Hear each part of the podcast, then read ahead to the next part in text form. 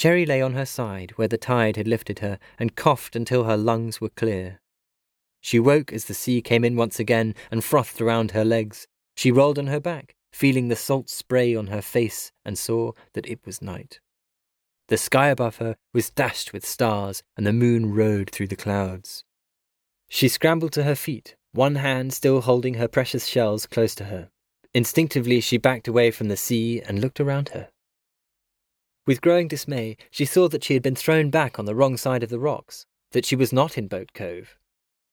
The tide had left only a few feet of sand and rock between her and the cliff face. There was no way back through the sea to safety. She turned round to face the cliff that she realized now would be her last hope, for she remembered that this little beach vanished completely at high tide. If she stayed where she was, she would surely be swept away again, and this time she might not be so fortunate.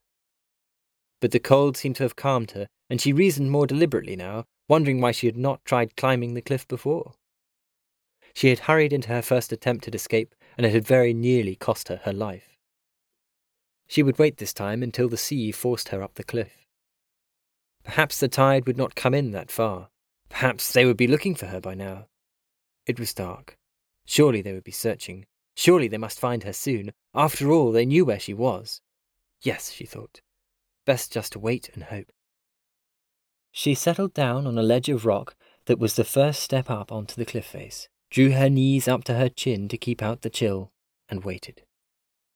She watched as the sea crept ever closer, each wave lashing her with spray and eating away gradually at the beach. She closed her eyes and prayed, hoping against hope that when she opened them the sea would be retreating. But her prayers went unanswered, and the sea came in to cover the beach. Once or twice she thought she heard voices above her on the cliff path, but when she called out, no one came. She continued to shout for help every few minutes, forgetting it was futile against the continuous roar and hiss of the waves. A pair of raucous white gulls flew down from the cliffs to investigate her, and she called to them for help.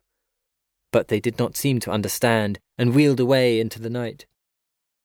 Cherry stayed sitting on her rock until the waves threatened to dislodge her and then, reluctantly, she began her climb. She would go as far as she needed to, and no further. She had scanned the first few feet above for footholds, and it did look quite a simple climb to begin with, and so it proved. But her hands were numbed with cold, and her legs began to tremble with the strain almost at once.